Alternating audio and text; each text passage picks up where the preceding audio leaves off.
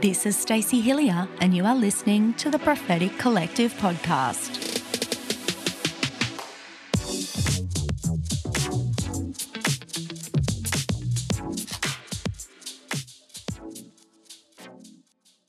Well, hello, everybody, and welcome to a very special session today where we have some wonderful guests all the way from the United States of America with us for our Revival Conference 2023. But we didn't want to miss an opportunity to snatch some time with them and learn wisdom, glean from them today. So it is my honor and privilege to introduce to you Pastors Bob and Erica Hazlett all the way from the USA, yes. and we are so excited that you We're are with us. To be here too. Thank yeah. you so much.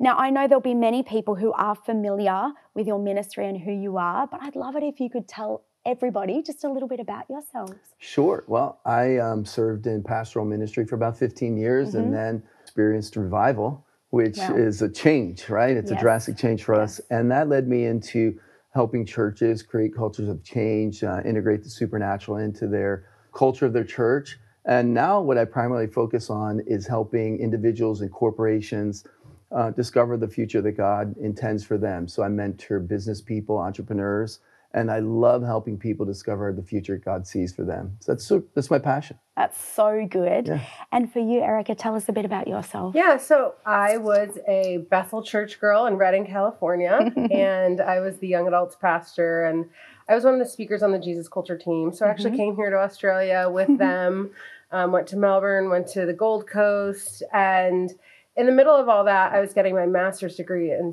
in social work at UC Berkeley. Mm-hmm. And I was working at an emergency department as a social worker, and a little girl came into the emergency department who had been sold on the streets of America for sex. Wow. And I got her story and the short version, I was just deeply troubled by the fact that an 11 year old girl was being trafficked. And that led to me starting a nonprofit organization called Unlikely Heroes. And we've now recovered more than 400 children from human wow. trafficking.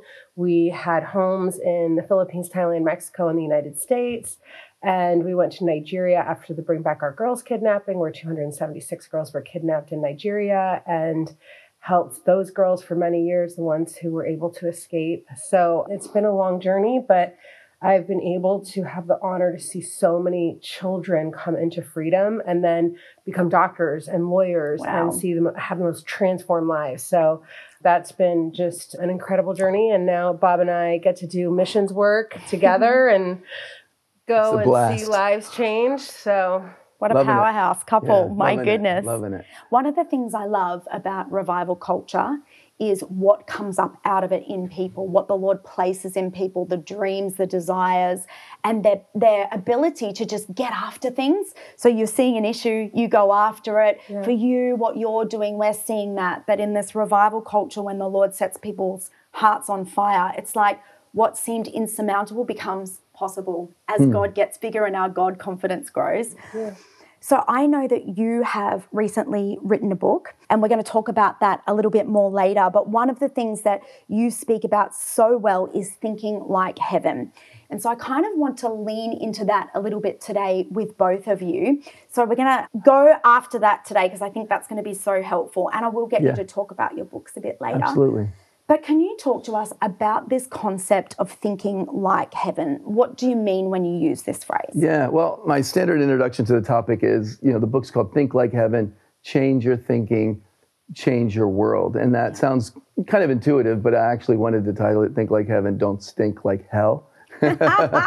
Which means like the, the way we think is actually what life becomes, right? Yes. Uh, it's actually from Isaiah 55 that says, As high as the heavens are from the earth, are my thoughts from your thoughts, mm-hmm. my ways from your ways. And under the old covenant, it's a, it's a condemnation. Let the wicked forsake their ways, let the unrighteous forsake their thoughts, right? But what's a condemnation under the old covenant becomes an invitation in the new covenant, which is you can actually think differently because you're righteous you have righteous thoughts. Because you're not wicked, your ways actually produce change around you. So the concept of it came when I was reading that one day saying, wow, God actually thinks higher and differently. And because of Jesus, I'm invited yes. to think what he thinks. And when I think what he thinks, my ways change and the atmosphere around me changes. So if we want heaven to come to earth, it's got to come to our head first. Yes, yes. You know, I was reading a study recently about our thought life, and on average, we have between 12 and 70,000 thoughts per day. I'm probably on the 70,000 end. Uh-huh. And that over 80% of those are negative thoughts and reoccurring from the day before. Yeah, that's interesting. Isn't it so Yeah. interesting? You sound like a geek like me. I love research Yeah. because who's the source of I negative read about 12 books on thinking in the brain when I wrote this, and things like that. Like we're hardwired for negativity, Yes. right? So we have to be intentional about it. So the Bible says that we should cast away vain imaginations, Mm-hmm. but it also says take captive every thought. I actually think that's an invitation or a positive. Like we have to capture thoughts that sometimes we would miss. Yes. So one of the studies I came across was that 50% of the hours you're awake, you daydream. Wow. If you're like me, it's probably more like 75%, Yes. right? I'm somewhere else, different times, right? She knows. Are you there with me? Yeah, I'm looking at you. No, you're not looking at me, right? So I think in those moments that we're daydreaming, Mm-hmm. we're actually destiny dreaming. We're actually like Hmm. having thoughts from God that we don't know we're having. In fact, scientifically, that it, your brain is communicating in a different way, at a different level. Probably in her story, she w- became aware of something because she was able to take in this mm-hmm. information around her.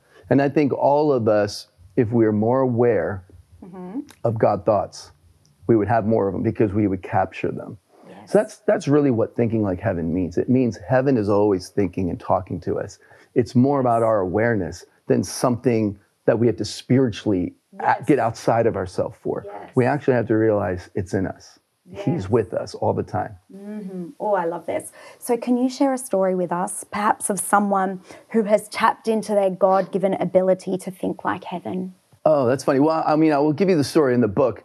There was a guy who was in church. Yeah, his job was he worked for 3M Corporation, which was did a lot of things right in the world. Mm-hmm. But he was just daydreaming while the pastor was preaching, and he invented post-it notes. Wow. So the guy who invented post-it notes did it in a moment where he was in a spiritual environment Wow. and his mind got set on something else. Set your mind on things above, not on things of this earth, but things of heaven, right? So I think that actually practically means that there are moments when we can capture a thought that's so creative that if we didn't capture it at that moment, we might not ever have that thought again. Yes. So I love that story because I think it mm-hmm. becomes sort of a metaphor for all of us. Because if I can make you aware that moments like this are available, when it happens for you, you'll realize it. Mm-hmm. And we have these kind of, kind of conversations together where we're just talking, we're just riffing. We call it, we're just riff, right? Mm-hmm. And then it's like all of a sudden, boom, an explosion happens. Like that's a God thought. Mm-hmm. So I think it's awareness. And then when that awareness happens, you actually enter into it and you grab it. It's accessible for you. Yes. Um, so I think they're happening every day for us. We just have to become more aware of it. Yes. So, can you imagine if we get to heaven and there's just post it notes everywhere? He's like, Like yeah, that Bruce was my idea. I Yeah, that's that exactly idea." Bruce Almighty. it's already been done. yeah, That's funny. such a cool story. I love that. And I guess for you, Erica, here you were faced with this issue, but then did you feel like you had God ideas and God thoughts, heaven's way to think about this for you to start what you've started? Absolutely. So my journey starting Unlikely Heroes was that I felt like God asked me, Will you make homes for these children? Mm-hmm. And hmm. so that was really different because it wasn't like I grew up like I'm so passionate about stopping human trafficking. Like when I started Unlikely Heroes, people weren't even really using those words. Yes. And I met a little girl in an emergency department who was being sold for sex. She was 11 years old. She couldn't read and write. She was mentally delayed. And there were no protections in the environment for her. Hmm. And I went to go find a home for her to find a bed so she could be safe, so she hmm. would not be exploited that night by hmm. someone who was going to exploit her innocence for money. Mm-hmm. And I couldn't find a place for her to go. And so I just felt troubled. When I had to go back and tell her mom, I'm, I said, sorry, there's nothing I can do to help her. I felt troubled. I didn't think I'm going to open seven homes. I'm going to recover 400 kids. I just felt, how can this be happening to this one girl? Yes. And that feeling that I had about her lasted for about two years. Like I would, I remember actually, like I would be speaking at Jesus Culture events, and I love conferences. And I would walk off the stage and I'd hand the mic to someone, and I'd remember all the people. And I think someone brought every single person into this conference yes. a youth pastor, a teacher, mm-hmm. a parent, a child, like another student. But who's going to help her? She's an inner city girl in the middle of mm-hmm. Oakland. And so I think for me, there was the need that drove me.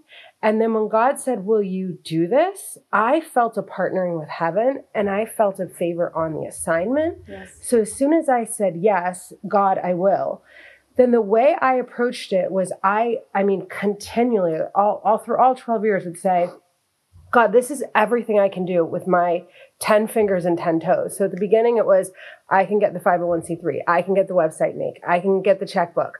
And I would take that all, and I one time I put it in the center room, and I had a bunch of leaders and people who love me pray over it. See, this is what I can do with my 10 fingers and my 10 toes. Everything else from this moment on has to be God. Yeah. Hmm. So, God, now I need you to show up. And I feel like that's one of the most important key places mm-hmm. for me mm-hmm. when I talk about thinking like heaven. Yes. Because I'm bringing something, I'm bringing my loaves and my fishes. As crazy as they may be, these are my loaves and fishes in 2023. It's a website and a logo, you yes. know? But at this point, I'm also saying, God, I need you to show up now. So my faith isn't saying, God, if you don't show up, I'm not going to believe in you. Yeah. My faith is actually saying, God, I did everything I can. If you come, let's go. I'm ready. But also, I want to keep seeing God show up and meet yes. me with every step. Yes. And then I'll continue to know that I'm walking with Him as I build things yes. in the natural. Yes. It's so beautiful what you've both shared because thinking like heaven is for one man a solution and innovation. Mm. For you, it was a solution to a problem that presented itself to you. These are all ways to mm-hmm. think like heaven. So, as prophetic people, which are those who are going to be watching and listening to this, how can we start to develop this kind of thinking within our prophetic communities or even within our own lives? Well, that's an excellent question, and I think what I what I hear when I hear Erica's story as well is that thinking has to lead to doing. Yes. Right. And I and I think sometimes in the prophetic community, we get so addicted to what's next that we ever actually never get there. Yes. So John the Baptist did it. Mm-hmm. He said, mm-hmm. "There's going to be a revival coming." And here's the Lamb of God who takes away the sins of the world. And then he gets put in prison and he sends people back to Jesus and say, Are you the one that's to come? Or wow. is someone he prophesied a revival that he didn't recognize when it showed up. Wow. Because we're always addicted to the future rather than like creating it. So I think what we can do as prophetic communities, and I think every community should be prophetic. Yes. So I, I, don't want to limit that just to the people yes. who who geek out about this stuff like we do, right? that that we need to create the future, mm-hmm. not just talk about it mm-hmm. and not just complain about the past, but actually create the mm-hmm. future. Mm-hmm. So, like I have a saying in my online community, we're prophetic builders. Mm-hmm. We're not just talkers, we're Good. builders. Good. We got to move from dreaming to doing. And I think that's what I hear in her story. Yes. Someone who is not just dreaming, but did something with yes. it. And then you watch what God does with that. And we all can, would have examples of that. But I think that's a now word. Is it's mm-hmm. it's time to start being builders of the future. Because if we don't build it, someone else will. Yes. And all we'll do is complain about what it looks like. that is wonderful. Oh, you are preaching. and, you know, we talk about here that we cannot behave outside of what we believe. And so I love that we're talking about thinking like heaven and then putting that to action. So perhaps if we're very practical for a moment, how can we grow in our ability to think like heaven? Well, uh, and I am practical, so I'm super glad you asked for practicality because that's that's the way I I think. I think first of all is being aware of the thoughts we're having. Yes. So as you said, we're hardwired wired toward negativity. So when I start to take inventory of what's coming out of my mouth, and I realize, oh, I'm actually creating a negative future by what's coming out of my mouth right? right? So so inventories for when I take inventory, I become aware. So it, that just creates awareness. Mm-hmm. And once I start to have awareness, now I can start to become intentional. So I create inventory of what I'm saying. I, re, I, be, I am aware of what's negative, what's positive, what agrees with heaven, what doesn't, what agrees with God's word over my life, what doesn't, mm-hmm. and what's life, what's death, because the power of life and death's mm-hmm. in the tongue, right? Take inventory, and then I intentionally decide that I am going to come into agreement with what God says. And out of that intentionality, now I begin to access a possibility of the future that wasn't there before. Yes. Because if I think it and then I begin to talk about it, it will happen. This isn't just mumbo jumbo. This is how God created the world. Yes, yes. He had, he thought things, he saw them, and then he spoke them. Mm-hmm. And then he created us, man and woman, in his image and likeness, and said, I'm going to bring you dirt and dust. You're going to look at it, tell me what you think it can be. Mm-hmm. And what they said it became. Mm-hmm. Like, how much more plain can it be? It's mm-hmm. right there in the first chapters of the Bible that we're created to see what God sees and say what God says and help to see a future that He intends to have happen in our lives. Yes. What, what better job could we have? Oh, it's wonderful, isn't it? You Yeah. know, even moments when you're facing something in life to go, hang on a second, I have the mind of Christ. And immediately you're coming up with Christ Jesus and you're thinking about things in a whole new way. It is, it gets me fired up. It should, shouldn't it? It I hope should. you're all having a praise You party. get, they're right probably getting are. all kind of ideas right now as You know, I this. think I would say to that too, like when it, you've got a four year old, they're going to talk to you about what they want to eat. They're going to talk to you about going swimming. Mm-hmm. They're going to talk to you that they're cold. You know, these are real problems to that four year old. Yes. And those are real problems to his mom, right? like, yes. this is real conversation. And I feel like it's important that we know that God always wants to hear the conversations of the four year old. Hmm. Just like the mom and the dad want to hear, are you cold? Are you hot? What do you want to eat? You know, are you tired? You know? And I think it's important for us to take an inventory of what are we talking to God about? Mm-hmm. Because it's good to have conversations with God and that we know that we can approach God like that 4-year-old with what what we're going to eat, what we're doing. God, is there a different way that I could restructure some really practical things in my mm-hmm. life? But as we grow, we also want to make sure that the questions that we're asking God and the ways that we're interacting with Him reflect the fact that we've become adults. Hmm. And so when we get bigger problems, we get an invitation to have a closer relationship with God as an adult who then can have Him help to solve our problems in real ways that we say, ah, I've grown with God. I had to take this really big problem to God. You know, I, an example, you know, Bob and I were going through something a couple months ago. And Bob came home and, you know, we, we were definitely feeling like it was a season of warfare and there was a lot going on. And Bob said, I think that we're supposed to take this psalm that was specific to the season that we were in and we need to start declaring it. And so we started declaring it every single day. And we found the psalm that was right for us and in that season. And we began to see so many things change that were specific to that psalm. But I think that that's a way where we can even practically, even if you don't know, God, how do I get an answer to this problem?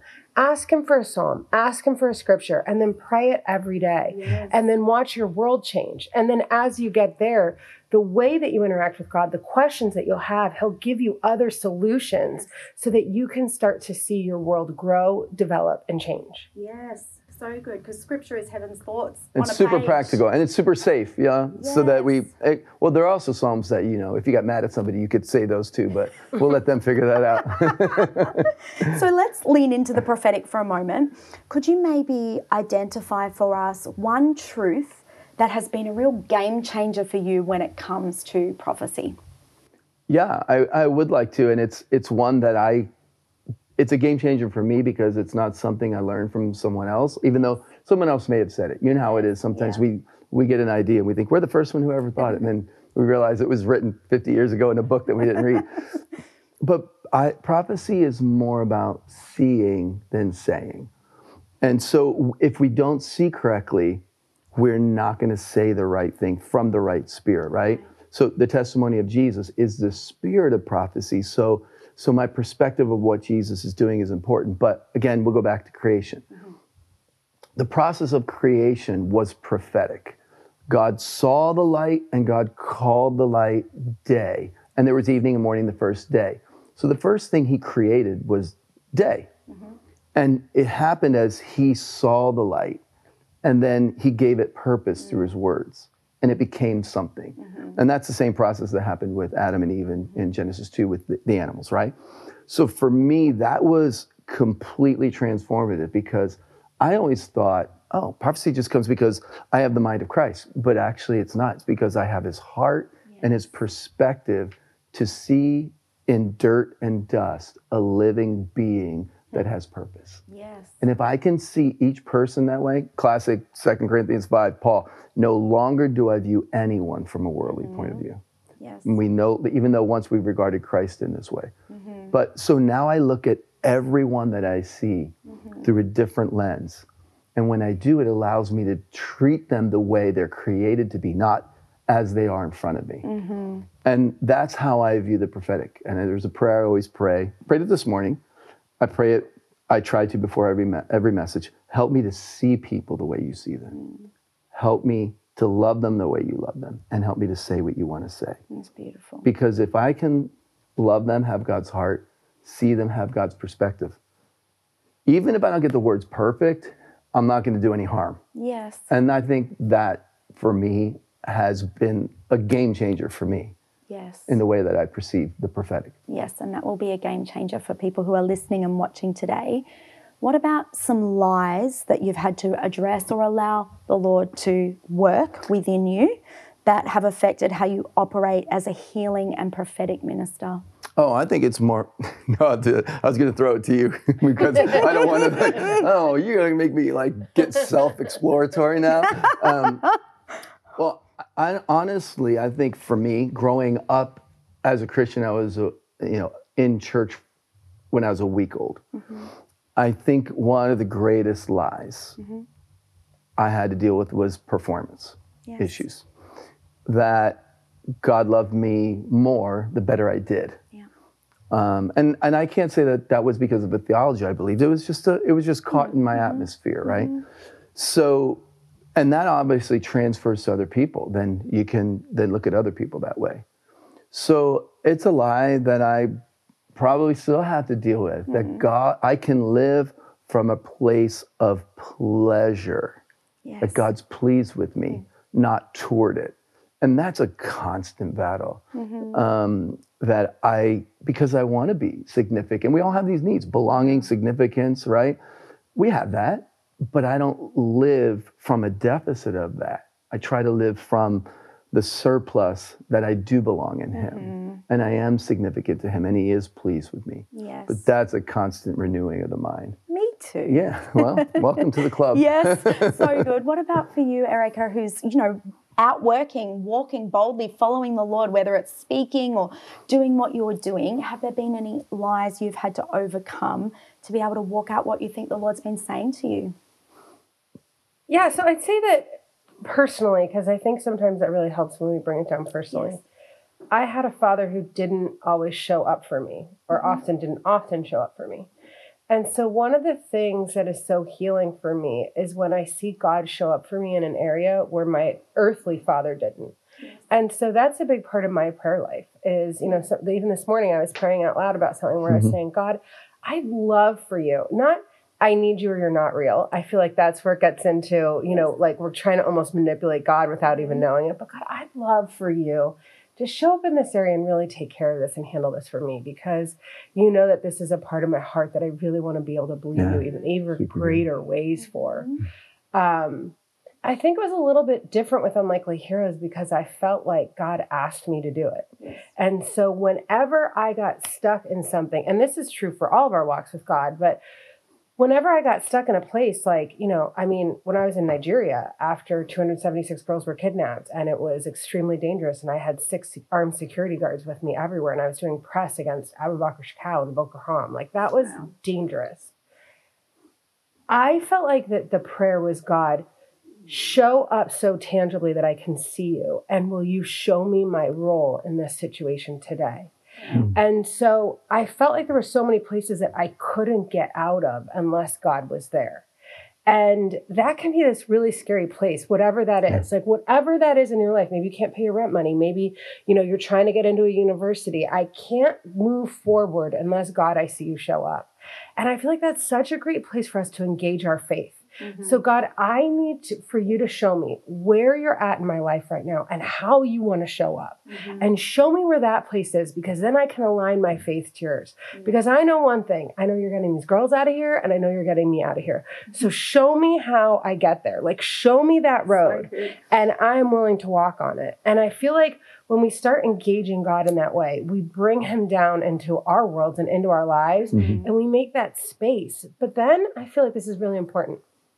When God shows up for you, thank him. Yes. Like, thank him. Go crazy with thanking him. When you're like, God did that, thank him, do your praise mm. dance, yeah. whatever that looks like, because I feel like God loves to show up for people who notice. Yes. Hmm. And yes. when you notice, it's like creating like a, a remembrance rock in your own life. Like yes. Mm. God did that and he got me out of that and he did that yep. and he made sure I lived here. And so when we keep preaching those, now. Yeah. When we have those, it's like my faith is so alive because he's showed up for me so many times. Of course he's gonna mm-hmm. make a way for me again. Yeah. Yes. That's beautiful.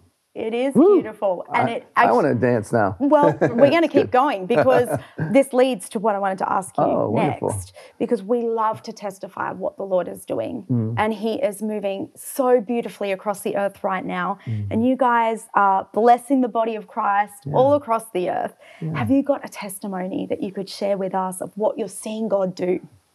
Oh, the greatest thing that I'm seeing right now, and look, we've seen great miracles and we have stories and you can read the books and you know we put our highlights out there yeah but honestly i the the thing that i'm seeing right now that i think is so beautiful but it's also a little bit heartbreaking because of what people have been through god's really bringing people hope mm-hmm. i think mm-hmm. there's been such a loss of hope mm-hmm. over these last several years things that we expected to happen didn't happen mm-hmm. things we didn't think would ever happen did happen. Mm-hmm. There's an erosion of trust in every organ, like every leadership mm-hmm. capacity, right? We've lost trust in government. We've lost trust in healthcare. We've lost trust in the church yes. because our sense of normalcy has been disrupted. Mm-hmm. And the one thing that we can be sure has not been disrupted is that we have a good, good God. Yes. And so I see people just rebuilding their hope and it's not just from this, you know, place of denial or faith that's not based in reality. It's actually a faith that's based in the mud. It's faith that's based in the in the dirt, in the grit of life. Mm. That I have never seen the righteous forsaken, nor his mm. seed out begging for bread. And so I love that God is restoring hope to people. Mm-hmm. And that hope is what's going to create the future we've never seen before because mm-hmm. hope that is seen is not hope at all, right? so, the kinds of things that I want to see people is a hope restored that creates solutions to problems in the world that has never been created before, organizations that solve problems that seemed insurmountable obviously the church, the ecclesia, come to its fullness, to the beautiful bride she can become. But the realization that the bride is not just a Sunday morning gathering. Mm-hmm. It's the the mom playing with her kids in the park mm-hmm. and loving her neighbor. It's mm-hmm. you know the dad going to the gym and talking to the guy on the treadmill next to him that had a hard day. Hmm. It's it's the it's the ecclesia out there yes. living their everyday life. That's what I want to give the next 20 years of my life to, to seeing the church. And for me, that's the greatest hope that's been restored to me is that we're actually going to see church the way it's supposed to be in our day. Yes. Not just a repackaging and a remarketing of a strategy, but actually the bride, this beautiful bride that Jesus died for that came out of his side, stand up mm. and be his representative on the earth. Mm, I love the way you've grounded that. Can we talk for a moment as you do travel around the body of Christ, both of you? What do you what are you seeing? What do you think the Lord is saying to his church in these days? Yeah, I would say that I think because of COVID, because of the pandemic, in all honesty, and sometimes we do have to be honest mm. and we have to just take inventory. Yes most of the structures we were used to, most of the routines we were used to, most of the ways we were used to interacting with the world and our personal worlds and even corporately in churches are gone.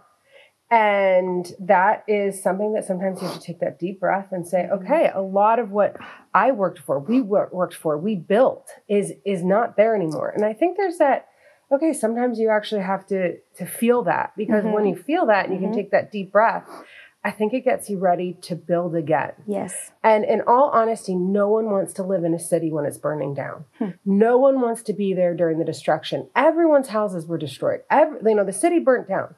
But we're on the other side of that. And mm-hmm. so now I feel like it's this really incredible moment of saying, okay, God, mm-hmm. it's almost a blank slate. Mm-hmm. You've got this blank slate. What do you want to build now? How do we build it? What do we create? And what do we re- create for the next generations that are going to come? How do we start building these bridges so that people come and can encounter you? Mm-hmm. And how do we build bridges that are going to work effectively for the next generation and those to come? Because yes. you built you you knocked it all down for a reason. Mm-hmm. Everything that could be shaken was shaken. Mm-hmm. Great. What an opportunity. Yeah. We now have an opportunity to build something beautiful, something where we get to take everything we learned in this next season and then apply it and say, God, make it even bigger and make it even better in the way you want it to look so that it's prepared and ready as your bride to accept all of those people that you're ready to accept into your kingdom. Yes. And so I feel like every mm-hmm. after every great destruction, mm-hmm. there is a massive opportunity. Mm-hmm. And so if we look at this next season mm.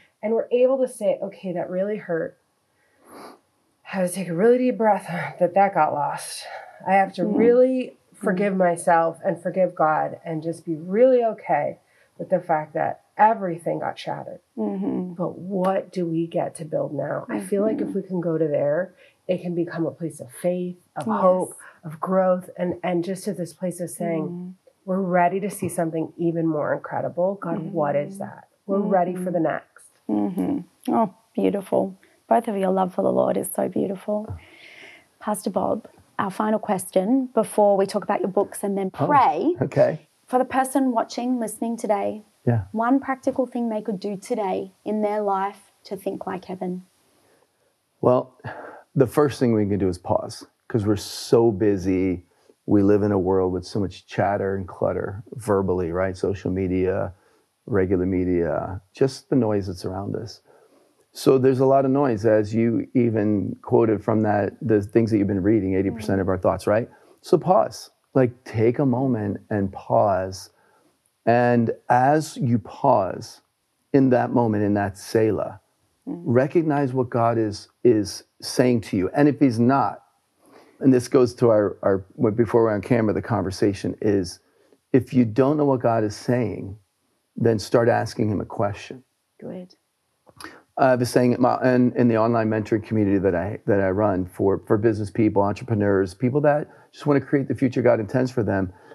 I say Curiosity is the precursor to revelation, which means if you don't feel like God talking to you, it's probably because you're not asking mm-hmm. a question. And Jesus was a master at getting his disciples to ask questions. You know, the whole deal, the revelation, the greatest revelation you can have. You're the Christ, you're the Son of the living God. That didn't come out of on a blank canvas. That came because Jesus started painting. Mm-hmm. He asked, "Who do people say that I yes, am?" Yes, good. And they said, "Well, some people say you're John the Baptist. Some people say you're Jeremiah." He didn't say, eh, wrong, wrong, wrong. He just said, oh, well, who do you think I am? Who do you mm-hmm. say that I am? He got their natural curiosity flowing, and and eventually mm-hmm. Peter got it. Yes. You're the Christ, you're the mm. Son of the living God. And Jesus said, Flesh and blood did not reveal this to yes. you, but my Father in heaven, yes. re- heaven revealed that to you. Good. But not until you started to ask questions. Mm-hmm. And I think that is one thing I would just tell people to do. Just pause. Yes. And get silent and get curious and don't ask a question that you would be afraid to ask God. Who are you? You hmm. like, you're the Christ, you're the Son of the living God. That never occurred to me. That's because you never took a moment to stop and ask yourself, mm-hmm. who's this guy that walks on the water? Mm-hmm. Who's this guy that raises the dead? Mm-hmm. But when they stopped, it's obvious he's not normal. Mm-hmm. And I think if we just stop and we start to ask questions that we've never asked before, we're going to get ideas we've never had before because heaven is pregnant with ideas. Oh, yes. This is brilliant. Okay. I hope you're all taking that with you today. So, we do want to talk about your books because Yeah. these are absolute gifts to the body of Christ. So, this one, Think Like Heaven, which Yeah. is some of the questions we've talked about today. Tell us a bit about this one. So, you know, I wrote this for people who aren't initiated to church. Uh, Mm-hmm. um, Bill Johnson, who's a friend of this house, but he wrote in here, you could give this to someone on an airplane, you know, someone that doesn't Mm-hmm. know God. And, and I tried to use language that could translate to people that are business people or educators or just house moms and house husbands, right? Mm-hmm. So I, I think it's, I call it a practical mystical book. I'm a mystic. I walk with my head in the clouds, but I'm a practical mystic. I walk with my feet on the ground. Mm-hmm. And I think that's the people who are going to create the future people that can think like heaven, but walk on the earth still, right? Absolutely. So that's what brilliant. that's about. Um, the first book, The Roar, is, is it's the roar is just um, it's the Hebrew word for the sound of God, God's sound. So it comes in Hebrews or Genesis three, the sound of the Lord in the cool of the day. That's the roar. Yes. And and this was written a while ago, but God's sound in a raging world. We have this world of clutter around us. So if you can hear God, the sound of heaven cut through the chatter and the clutter of the earth, then you're going to first of all discover who he says you are. You're going to come out from those fig leaves. You're going to come out from all that stuff, but you're also going to discover this great world that God has given you the ability to co-create with him in. So that's my book on how God speaks, on the prophetic. But again, I use language that can be translated to a young person. Actually, I wrote this at, so that a 15 year old could read it and hmm. say, "Oh, I can hear God speak." That's who I wrote it for. Was the next generation of voices that God is raising up. Hmm. So this could be helpful for a small group. It could be helpful for uh, a youth group. But I wanted to make God's voice accessible to everyone and to kind of lower the bar for the gift of prophecy. Brilliant. That's what that did. So good. So I know that you're actually both working on books at the moment. So if people want to stay up to date with all your new resources and what's happening in your ministry, how can they do that? Initially, you can go to just bobhazlett.org. It will have all of our resources and it'll also give you a link to stay tuned for some coming attractions that we have coming real soon. So, yeah. Well, you guys are such a gift to us. And I would be so honored, we would be so honored if you could pray for those who are listening, watching today, and also for our nation, because we're in a significant season as a nation right now. Yeah. Hey, would you pray? Yeah. the first thing that I felt that the Lord was showing me about Australia is that you're in a season of rebirth. Mm. And I saw almost like a baby was in the womb that was being fed really, really good nutrients. And I feel like that there's a lot of things that are being done, that there's a lot of Christians being called to infrastructure and into the rebuilding. And I feel like that there's a favor for places and Christians that are in schools, in medicine, in different areas of business and even like science and technology fields because there's an infrastructure that God wants to lay. And I feel like the Lord's not even saying relay, He wants to lay a new in, infrastructure in Australia to put people into places where they would become bridge carriers. And I saw people going in with construction hats. And I feel like that there's going to be a favor on people, especially who are working in the area of um, like architecture and strategic development. And I don't know if there's any like trains that are being built in, but I feel like that there's some really serious infrastructure things that God is going to use in Australia to actually show what he wants to do in this nation in future seasons. And I feel like right now that this is a coming together time. And I feel like that there's going to be some really significant international events that say yes to Australia being home. And I feel like that the Lord is going to use these events. Like, I, feel like it's even different than the Olympics, but almost like world fairs and different things coming in because it's going to increase tourism and it's going to increase um, business. And even I feel like Australia is going to become known as a healthcare destination and a like business uh, conference destination that people are going to co- going to come here um, for not just tourism but actually for business growth and that's going to really bring a lot of economic growth growth into this nation Brilliant. There's a lot to unpack there, and there's a lot of reality there. Um, and we're going to be here for this conference um, this week, and there's some things that we felt the Lord's already been speaking to us. We're going to share. But one of the things that she was focusing on, actually, there's there's two of them, but the, the key for the next generation uh, is in education, and it's also the current battleground for the culture. And so I really feel like um, this is probably, particularly for this church and this movement, uh, as well as for this nation, but I feel like there are educational alternatives that will be created hmm. that will help to shift the culture of the next generation hmm. and set them into a place where they won't have the mindsets that have been created from the culture that's here now. The second thing was in the area of medicine, particularly the area of natural kind of medicine. I feel like Australia is going to become a destination place for medical tourism, um, for natural medical tourism, and even as healthcare becomes uh, inaccessible and difficult in other areas um, of the world, that that Australia, and this might be because we're particularly in Melbourne, that's going to be, you know, Melbourne uh, is going that's going to be part of it. But I feel like medical tourism is something that is a place that God wants to create something new. Now, hmm. why is this important for us to say this about a nation? Because if there's an opportunity, then the church has an opportunity to step in there. So if I'm listening to this, I would say, if I have a child that's preparing for a career, I'd be like, you should go into maybe education hmm. or healthcare, particularly mental health care, because that's an issue, right? And that's a platform for ministry, but it's also a place for the church mm-hmm. to enter into for this next season.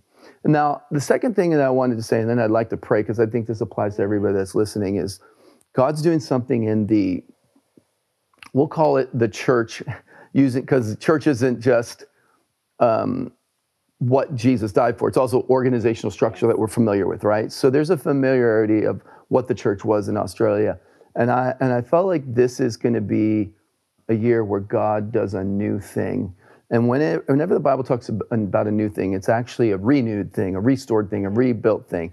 So this is God doing something new all out of the old. He's not discarding the old. He's actually, this is a renewed thing. This is a rebuilt thing. This is a restored thing.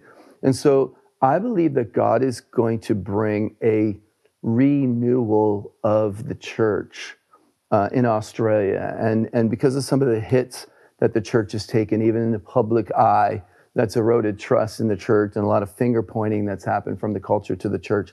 I feel like the Lord is using that as a time, where, a season where He's saying, "Yeah, I've disciplined my church because I discipline my all of my children, but it's so they move to a maturity." So I see a, a renewed, mature church rising up in Australia that is actually going to not just talk about what was wrong in the past, but actually rebuild, restore, renew the church. That's what the church is going to do. Would you please? Yeah, so Father, I thank you right now for every person who's gone through a season of loss. God, would you do a renewed thing in them, a rebuilt thing, a restored thing? I, I think of Isaiah where he said, um, See, I'm doing a new thing. Sing to the Lord a new song. So, God, I ask that you give everyone a new song to sing that will actually release the new thing in their life. Sing, O barren woman who never bore a child. Sing a new song and see the new thing in Jesus' name. Amen. We are so deeply honored that you are here with us. Super fun. Thanks for having us. And your time today, you're such a gift. Australia loves you. excited. Yeah, we're awake right now. We might be tired later, so good timing. Thank you again for your time and God thank you. bless. Thanks. Thanks everyone. Thanks, guys.